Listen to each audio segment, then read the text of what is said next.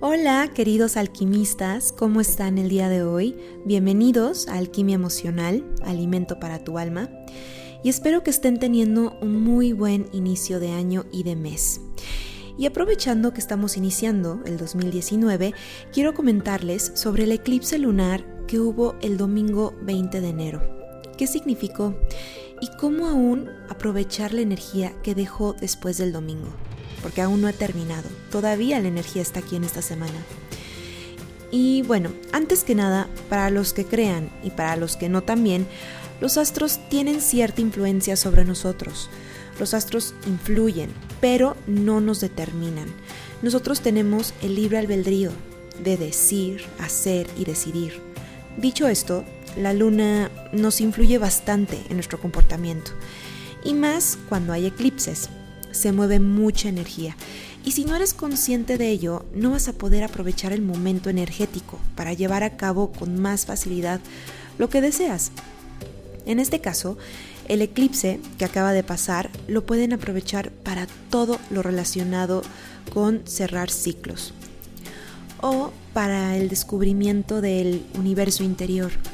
Si aún no has cerrado ciclos con una persona en particular, un trabajo, un cambio de país o de casa, este es el momento para hacerlo.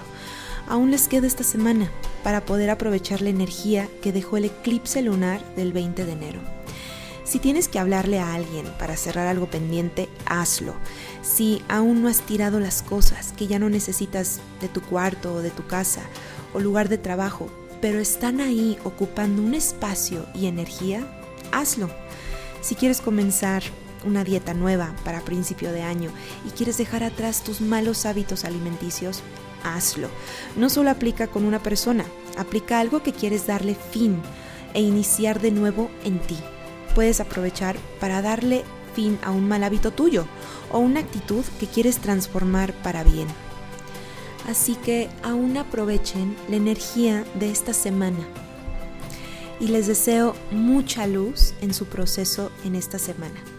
Nos estamos escuchando en el siguiente podcast y yo de mientras voy a aprovechar la energía del eclipse y les contaré cómo me fue después de hacer el método con Mari en mi cuarto.